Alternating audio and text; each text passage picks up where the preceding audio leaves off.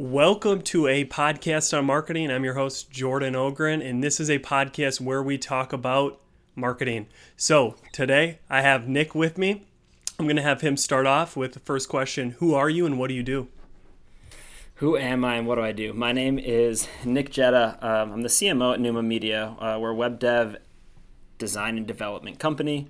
I handle a lot of our client strategies, our internal marketing. I consult for a few of our clients. Really, the majority of my life is spent around, the strategy and brand conversation, but really diving into a lot of the tactics and, focusing on how marketing can drive legitimate revenue. I think there's a pretty big discussion around the fact that marketing is a flop science for the most part, and that you do a lot of activity and where do the results come from and how much time does it take. And I just really spend a majority of my time in the weeds of okay, if we're going to put this time and effort into a single place, how are we making sure that it's actually going to provide an ROI to our business? So being a CMO, there's a big conversation to have. Pneuma's a $1 million company as of last year. Our goal is to have 5x within the next 18 months.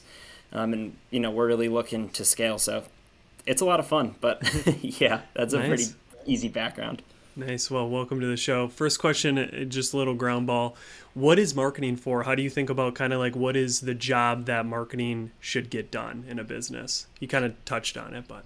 Yeah, shorten the sales process. Marketing should not just get people in to start the sales process. Marketing should become the entirety of the sales process. Right? A lot of people see marketing as capturing leads or starting conversations, and then once that starts, it's passed off to the sales team. Right? Mm-hmm. My vision of it and hope is that by the time that by the time somebody gets to our sales team, all they have to do is close on the call, right? They're ready to buy. They're a high-intent buyer. They've been educated enough about our product. They know exactly what we do, how we're going to help them, why we're the better solution. All of that stuff should be covered in marketing. Mm-hmm. So it is a lot less about, how do we get somebody in the door? And it's more about how do we create high interest within a buyer so that they're willing to reach out and close on the first call.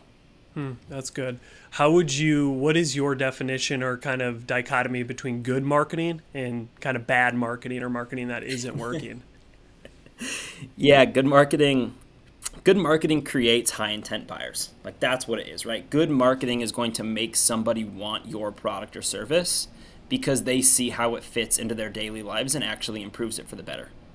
And I think at a base, that's really it. Good marketing has nothing to do with metrics. Obviously, functioning marketing is going to increase revenue for a company, but good marketing from a consumer perspective is going to be the thing that makes you realize that you should own or utilize this product or service in a way, right? There's a lot of companies out there who have strong marketing that I've probably seen a bunch of, but their marketing to me would be considered bad if I don't feel or understand their organization enough to gauge whether or not I have a need for that product.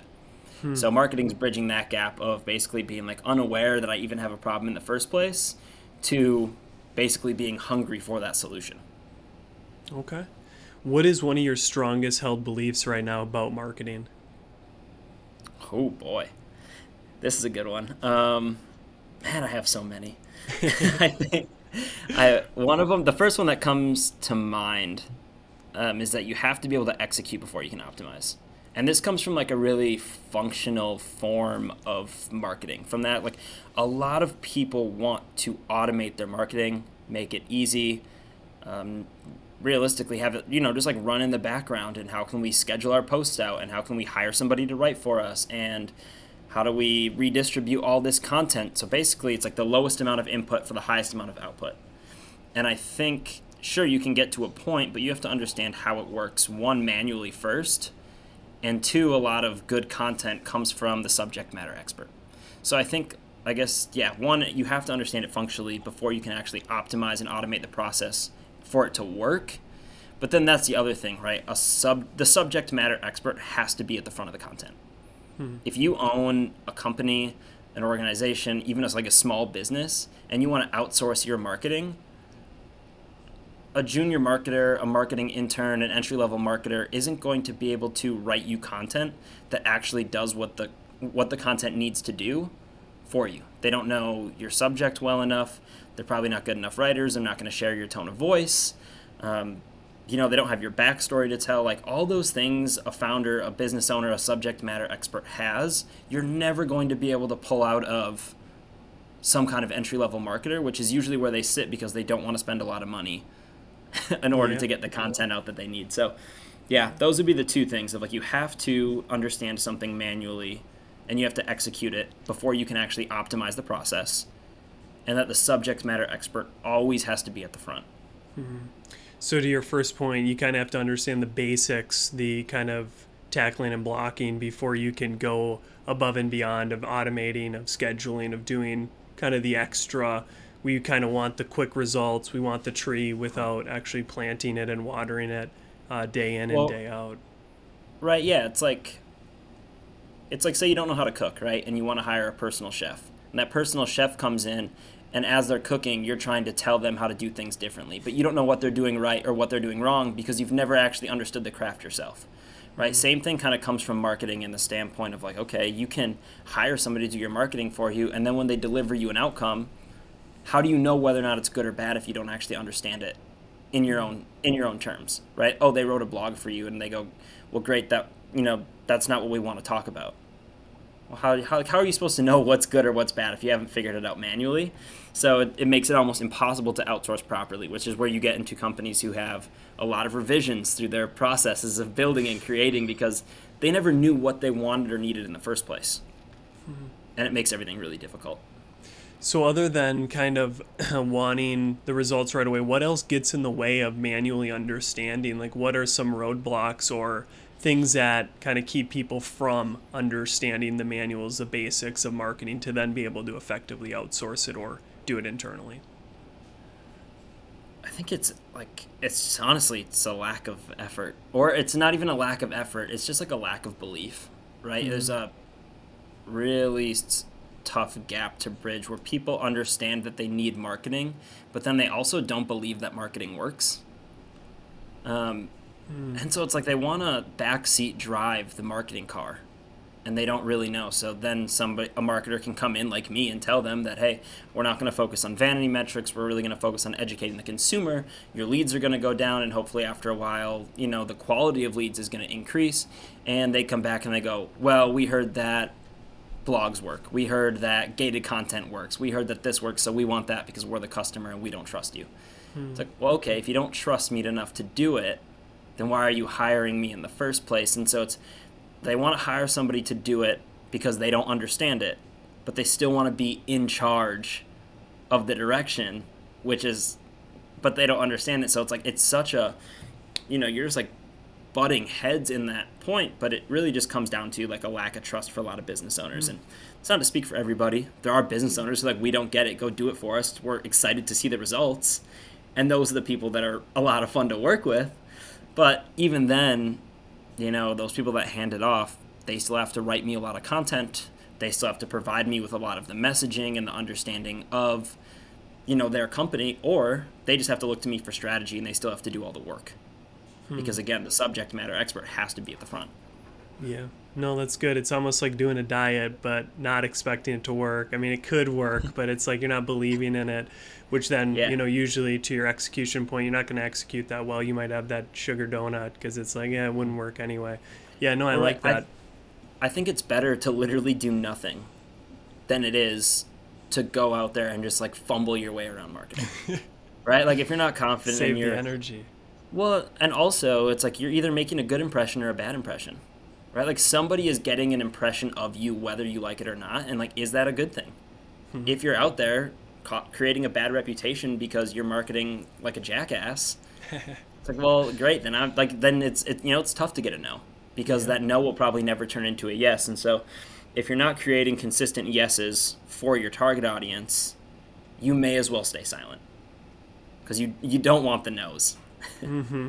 No, I agree with that. I've never formulated that thought before. It's a little bold, but I definitely agree. You know, kind of just doing marketing half-ass is just going to almost do worse for you than just spending the time going golfing rather than writing that post, you know, at 2 to 3. Well, and it's tough for marketers who we're making our living off of this. So it's like, yeah, you know, just half-ass it because it'll put some money in our pocket. But, you know, being strict with the client is, you know, you either should do this right or you should not do it at all. And sometimes that conversation will flip the switch and go, okay, if they're telling me that I shouldn't do it at all, maybe it's time for me to like step into this and do it 100%. Yeah. Yeah, no, I like that. I like that. To jump a little bit to something on your profile, you talk about 4 steps of the marketing process. First, identifying opportunity. Second, generating leads. Third, executing. And 4, repeating the action. Where do you see it break down most in companies? Which step? Oh, there's not. I don't think there's anything. That is like, I don't think that there is something that people struggle with more than others. It really does gauge, you know, because at any point of a stop in that process, you're going to see 0 output. So just in that process, the most commonality is that there is a block somewhere along that chain, right? You either can't identify when there's an opportunity to improve your company and capitalize through marketing. You can't generate an idea on how to capitalize on that opportunity. You don't have the team or the ability or understanding on how to execute, or you execute one time and then you never do it again, right? So all of those things lead to 0 output. And it's kind of figuring out within each company who the roadblock is. And sometimes it's founders that are roadblocks, sometimes it's the team members that are roadblocks that you have to replace, sometimes it's the systems that you have to rework and refix. So those things are all different, but at the end of the day, if there's a roadblock in there, it all leads to 0.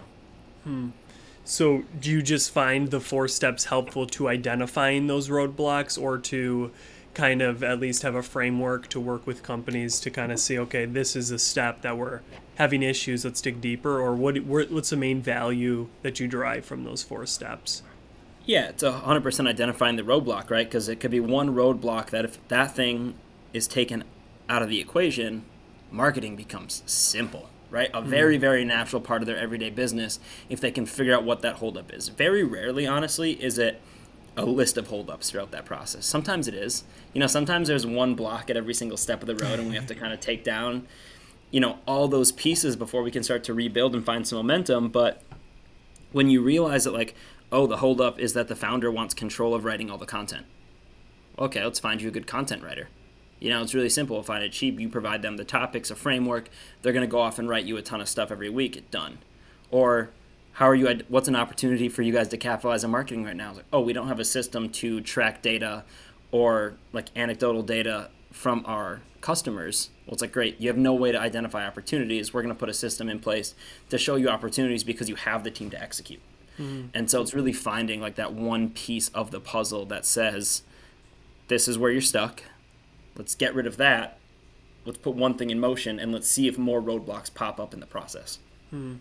Yeah, it kind of tries to make it more of a scientific experiment where you're pulling things in and out, seeing what draws or doesn't draw any sort of reaction. No, that's good. That's good. Yeah, I like that. Fully allows me to understand the business before I tell them what's going to work. So many marketers are like, hey, this is what we saw that worked. And so now you need to run this process and you need to be on LinkedIn and you need to start a podcast and you need to be on Twitter. Well, no, not if that's not where your audience is, not if that's not how your team can create the most effectively, not if that's the type of content that you have a team to write for right now. Like for some people, it's like YouTube's going to crush for you and you have a video guy. So let's run that until we can start to expand. But you know, it allows me to understand the client and their actual problems and, you know, have a, like you said, like a scientific approach to let's solve this and see what happens. Yeah, no, that's good. I feel one thing I see is, not that I work with a ton of marketing or companies, but just nobody wants to diagnose a problem first, which there's this book called Good Strategy, Bad Strategy by Richard Rommel, but he talks about that's always the first step. Like you can't build a strategy until you actually know, like you're talking about, where are those roadblocks? What is the actual issue? Like you go to the doctors, they don't just say, hey, I think we're going to pull the liver. It's like, what's the diagnosis? Like share with me what's going on here. And then I can make more sense of it. So it's not like you're saying, you don't just have the SEO expert coming in saying, let's do SEO, where it's like, but why, or what what benefit, what is this going to help me overcome, rather than, okay, you're an SEO expert, I get it. That's kind of all you do. So no offense to any SEO experts listening, you guys are great. Do things I can't do. So I think you've touched on a few things that you kind of disagree with, but like, what is one of the main things that you continually find yourself disagreeing with other marketers or other people just in the marketing space on, of like, why don't they see it my way?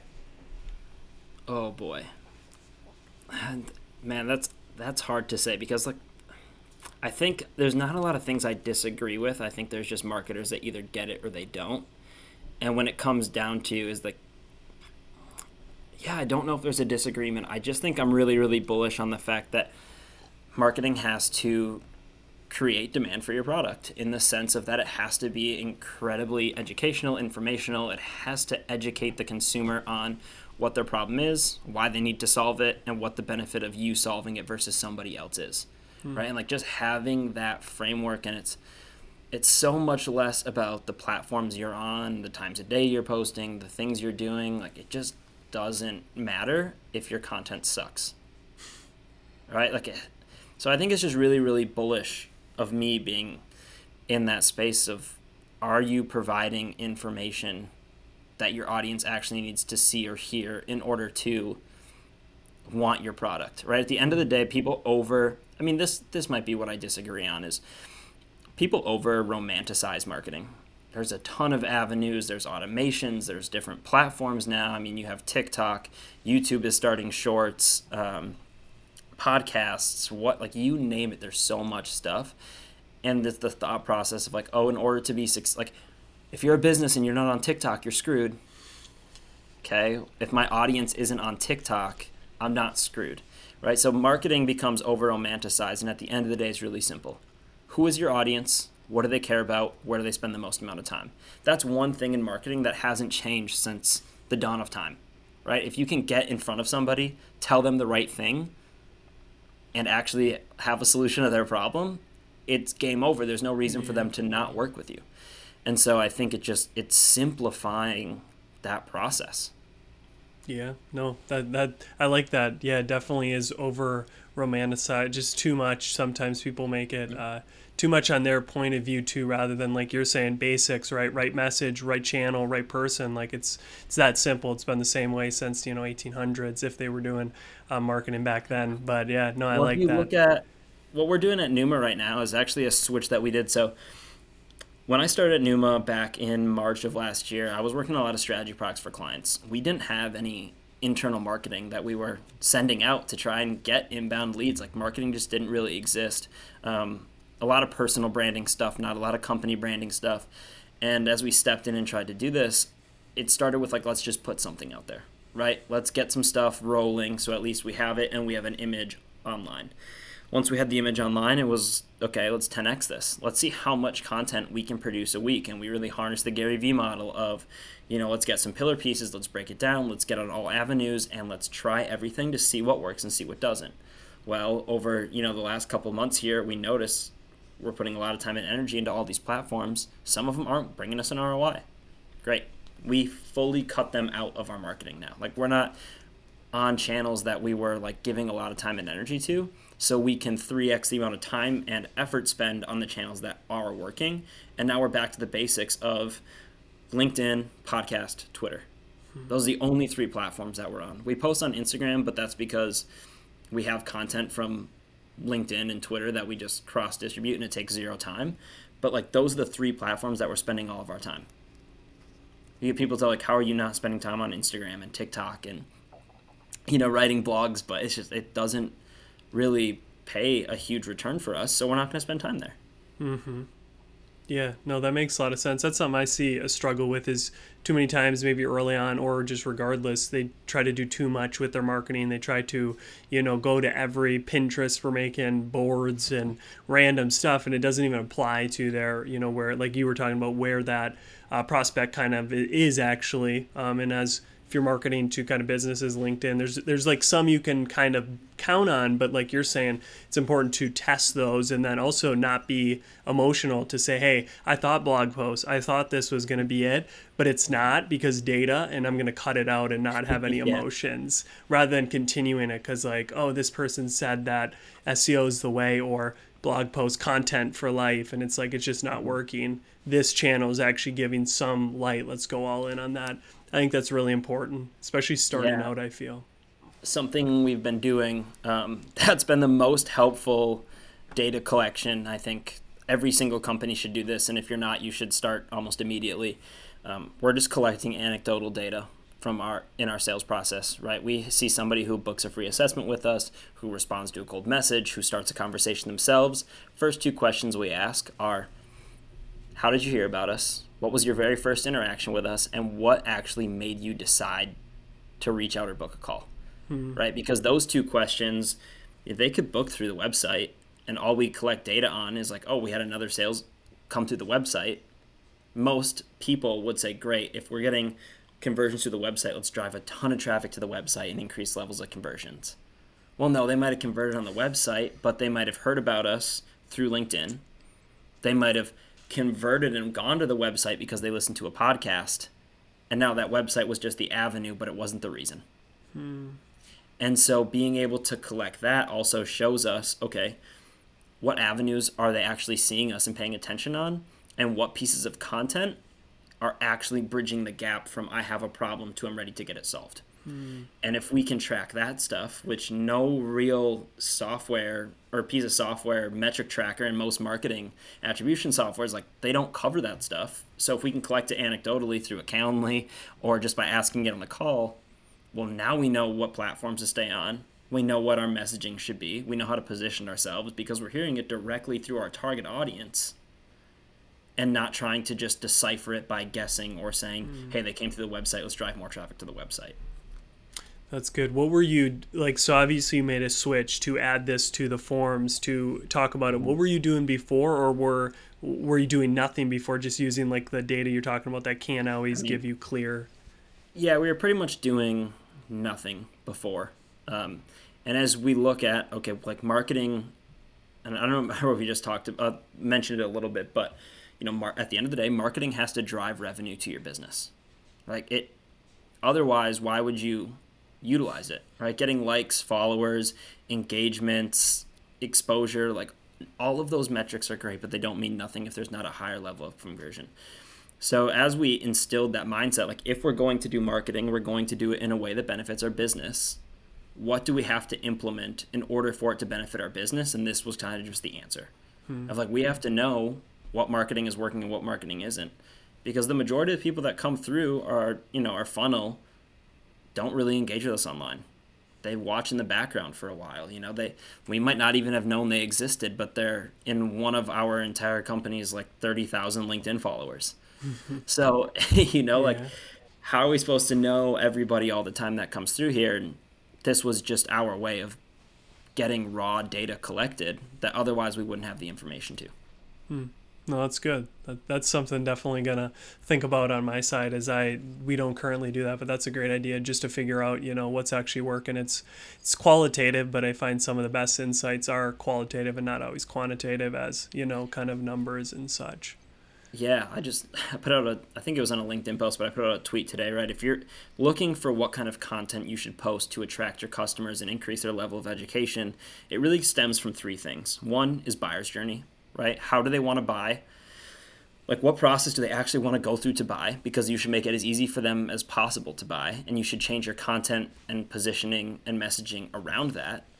And then the other one is questions they ask you in the sales process. So if you're going through the sales process and they don't understand something and they ask for a clarifying question, it means that it wasn't clear enough in your marketing. So that now becomes marketing content. And the last one is offboarding. So after we work with a client, it's what did you like, what did you not like? Well, great, we didn't like this, or we really liked this. It's like, okay, if you really liked it, we're going to tell everybody that we do that now. And if you didn't like it, we're going to change it in our process, and then we're going to talk about it in our marketing. So all three of those things are qualitative data, right? But I think they're the most important pieces of the puzzle to understand in order to craft your messaging and positioning to actually educate your buyer on why you're more beneficial than somebody else. Hmm. No, that's good. I like the three. I always enjoy things in threes. That's good. So I have two final questions. I think these will be the final questions of the podcast, but since this is early in it, we can obviously change. But one of those final two questions is what is one thing you've changed your mind on in regards to marketing in the past 1 to 2 years? So I believe this 2 years ago. I radically believe something different now. My buddy and founder is going to laugh if he hears me say this, but processes. I was just like such a stickler on having a system and framework in marketing is inherently uncreative, right? This entire idea that if you want to go through a creative process, you are not allowed to have a process built in it, because if you're going through and checking the boxes, it's not allowing your mind to expand in left, right, up, down ways to get the best result, and that you had to start everything from scratch and brainstorm in this like willy-nilly way. So totally thought that processes were inherently uncreative, and what I've found is that processes and frameworks are the exact thing that allow you to be your most creative. Because if you look at the creative process, there are a lot of things that you must do in order to get the end result that you don't need creativity for, right? There's pieces of the puzzle that you essentially have to put into place that if you spend too much time thinking about every single time from scratch, it's actually taking space away from when you do need to be creative and come up with the result. So those processes and frameworks should be used as a multiplier to open up more space and not as something that is seen as uncreative. So I've totally switched my mind around that. And I'm really, really big on everything should have a process, right? I need to know how we're going to start and finish this because it's going to save me time. It's going to give me a better result. And right, a process is going to be the thing that allows you to deliver a consistently effective result. Right? If you don't have a process or framework and you're approaching something from scratch, the result you get every time could be all over the map. But if you have a process or framework that's going to deliver you in the ballpark, then you at least can guarantee that you're going to get something at a certain level done. And then that room for creativity decides how well it's actually done. So yeah, processes and frameworks, they're not uncreative. They are essential for creativity. Like you look at documentary on Netflix called Abstract. Have you ever watched? No. It's really great. All about designers, artists, people, and it's uncovering their creative process, right? How they start and finish a project and what is the process they go through. Every single one of them has a creative process, right? Sure, it's a little bit different for every single project, but they know that in order to create X result, they have to go through these certain motions every single time. Otherwise, they're not going to be able to consistently deliver at the level that they want to. So, yeah, it's been such a big switch. It's like you don't need to start from scratch. You don't need to reinvent the wheel every single time. You get to start with a framework and you get to craft it however you want. So yeah, no, that's good. That's a good takeaway.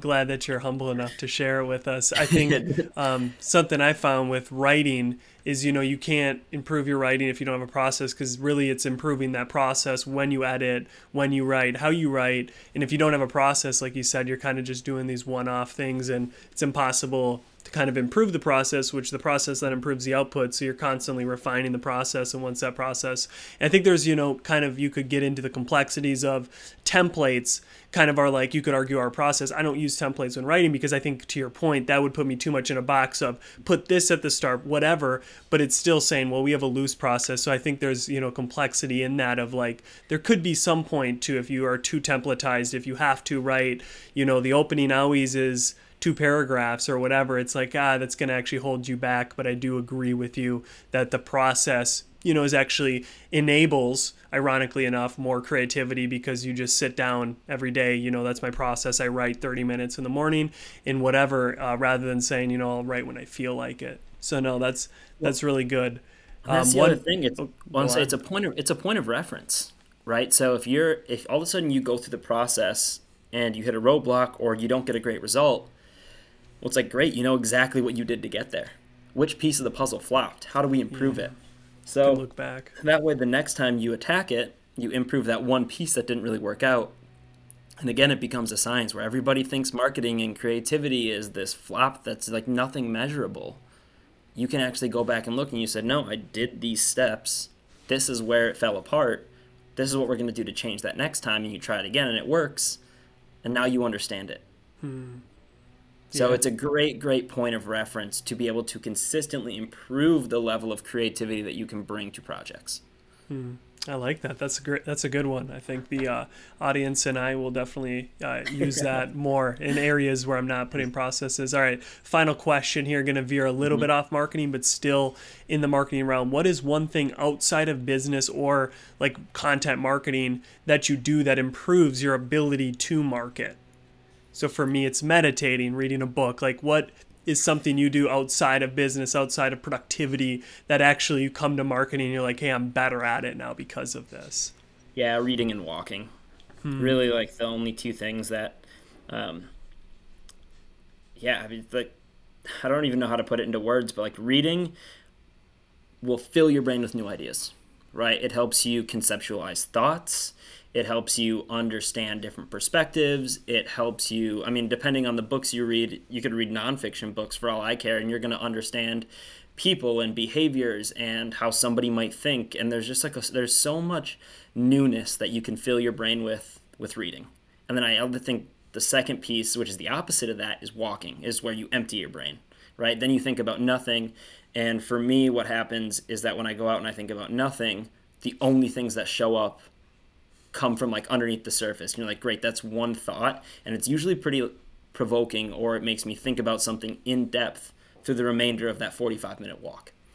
And so I think those two things combined together allow me to essentially like decompress and step away. Because if I'm working on marketing action all day long, well, then I'm only thinking about what's in front of me. And if I step away and I get rid of everything, or I fill my head with new ideas, I come back to those problems I was working on with a perspective I didn't have prior, which allows me to, again, be much better at what I'm actually doing. So reading and walking. That's great. I'm a huge walker, huge reader. I would even add, for me, writing just helps me kind of get my thoughts on a page, kind of like reading does. But no, that's really good. I don't know who said it, David Ogilvy, somebody in the kind of writing space really said, you know, your best ideas come when you're running, you're lifting weights, you're sweating, because that's, like you said, you're not focusing on writing the headline, you're not focusing on a content strategy. So you're able to have things percolate or things kind of rise to the surface that doing would never allow for it. So it's almost not doing is actually where you improve doing. It's a paradox of life. Have you read Stillness is the Key by Ryan Holiday? Oh yeah, huge fan. Huge fan that, I mean, book. That's like his whole thing, right?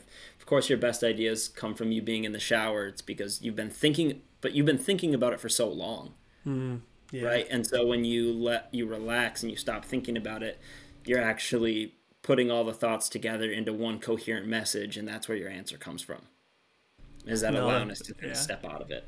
Definitely agree with that. So to the book, final question that I didn't say, third extra question, what book are you reading? What's a book that you just read maybe that is really impactful that you love to share? Yeah, two. One is Your Next Five Moves, and I'm going to pull them up so I don't botch the authors and titles. Let's see here. Library. So yeah, one is Your Next Five Moves by Patrick Bet-David. And then that one I just finished, which was great. And I'm now reading The Culture Code by Daniel Coyle. These are the two that are on the table right now. Awesome. I'm a big fan of the Patrick. I haven't read any of his books. I watch his like YouTube channel. He has a big YouTube channel, but that's awesome. Definitely then pushed me to read it, and thank you for sharing those. I'm always trying to add a book to my 55 books that are on deck anyway, you know, because why not? Anything, Nick, you'd like to add before we wrap this up? Any plugs? Plug yourself up to the outlet, whatever you want, man. This is your... No, I mean, anybody who wants to hear what I have to say on a daily basis, follow me on Twitter at Nick Gedda. Follow me on LinkedIn. And those are, and also, of course, if you are in the market for a website, we have to plug Pneuma Media, which is Pneuma, Pneuma. I can't spell because I'm dyslexic without looking at it. LLC.co. And then, perfect. Awesome. You guys got a podcast too, right? Let's plug that as well. Oh, yeah. We have a podcast. It's really only on Spotify, but it's called How to Build a Website by Pneuma Media. We talk about all things that are web development, SEO, building an agency. We have guests on there of people who have had eight-figure agencies, who are on the road to eight-figure agencies. Yeah, it's a great podcast for anybody who's really looking to improve their own business in-house. We focus a lot on the idea, like, you know, our content should be something that you could take with you and implement today without having to hire out for it.